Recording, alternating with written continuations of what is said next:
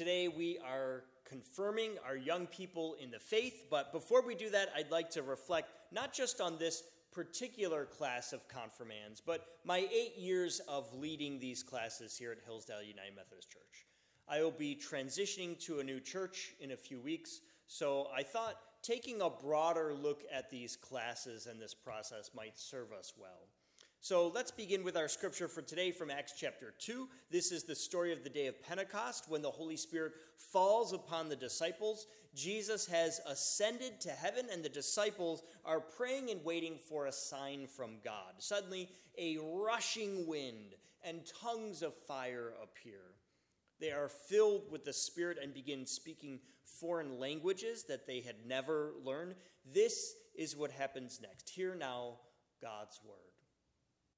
Now, there were devout Jews from every nation under heaven living in Jerusalem. And at this sound, the crowd gathered and was bewildered because each one heard them speaking in the native language of each.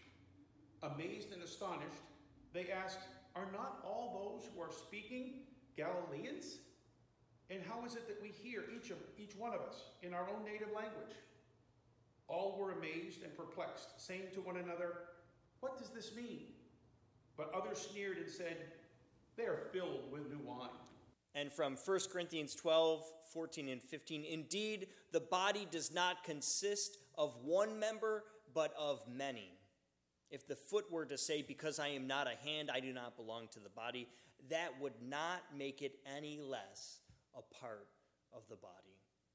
This is the word of the Lord for the people of God. Thanks be to God. I invite you to join me in our prayer of preparation. May the words of my mouth and the meditations of our hearts be acceptable in thy sight, O Lord, our strength and our Redeemer. Amen. Many people call Pentecost the birthday of the church. Before the story of Pentecost, Christianity is just about 120 people who have experienced the life, death, and resurrection of Jesus, but they don't know what to do about it. They are unsure what is next, except that Jesus told them to wait for the promise from God. He told them to wait. Now, I know many of us love the imagery of the wind and flame. The powerful move of God is a highlight for us. Pentecost, for me, is just about my favorite holiday. I know that's strange, but hey, I'm a minister. But before we get to this dramatic transformation by the Holy Spirit, the disciples have to sit and pray and wait. It's not exactly the fun part of the Christian story, but it is absolutely necessary. When God is about to do big things, we often must wait before it happens. We first pray and consider what it is God is up to. The church in general has done just that. In ancient times, the church made people that were not baptized and confirmed wait outside of the church building while everyone else had communion. You had to wait up to a full year until the next Easter to be confirmed. Now, we don't do that it that way anymore. Nobody has to sit outside while we have communion, but I imagine it still feels that way for many. They are waiting for God. They are waiting for that next step in their lives. And I'm sure everyone listening is tired of waiting for the end of this pandemic. Yet God says, wait. There is good in the waiting, there is growth and maturity that happens in waiting. After my first year here in Hillsdale, we looked at making some changes to the confirmation process. The first was for classes to go from 10 weeks to two years. And I know that sounds like cruel and unusual punishment, but we had a good reason for it. We noticed that young people would join the classes for 10 weeks, and many would simply disappear, never to be heard from or seen again. Tell me, what good is confirmation if you go to classes but never go to church? The whole point is that you become a part of the church. So he said, What if we stretch it out? What if we just meet once a month?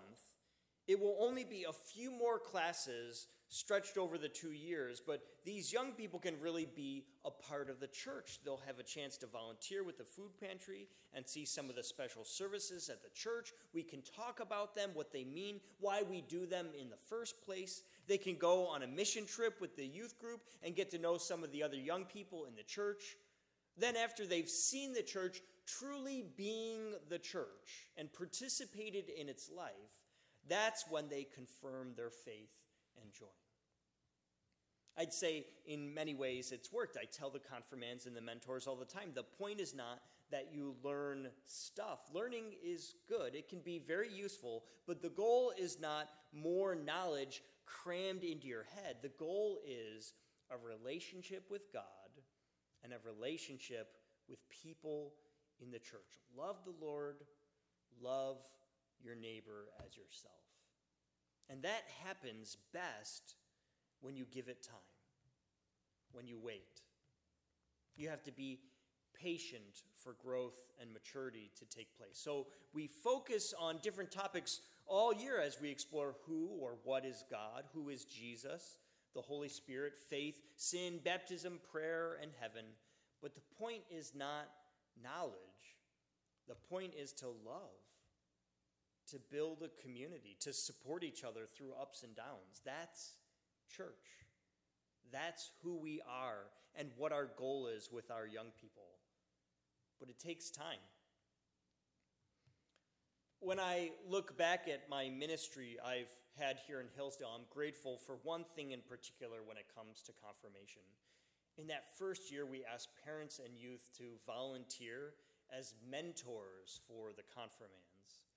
We had people helping out in a bunch of different ways to encourage the next group of confirmands. And so since 2012, we have had this continuous, unbroken chain of mentors and confirmands.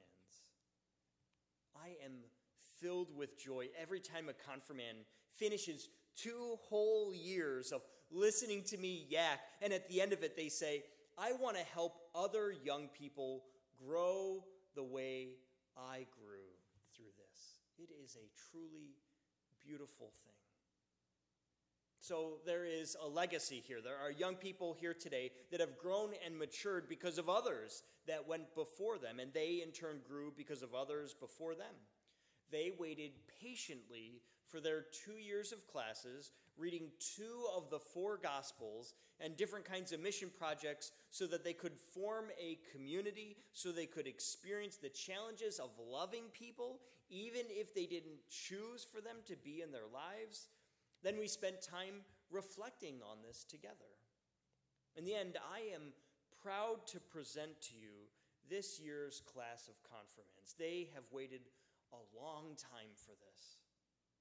And I trust the Holy Spirit will be at work powerfully in their lives. Patience builds character, but it also can unleash the Holy Spirit. Will you join me in prayer? Fill us with your Holy Spirit, Lord. Now is the birth of your church. As we become a community of people who know you and love you as you know and love each of us. May our hearts be on fire as we model our lives after Christ. Remind us that you have given to us what we need to be your disciples. We just need to say a resounding yes to you. Thank you for all the ways you pour into our lives each and every day as we offer our lives back to you in joy and hope. Amen. Amen.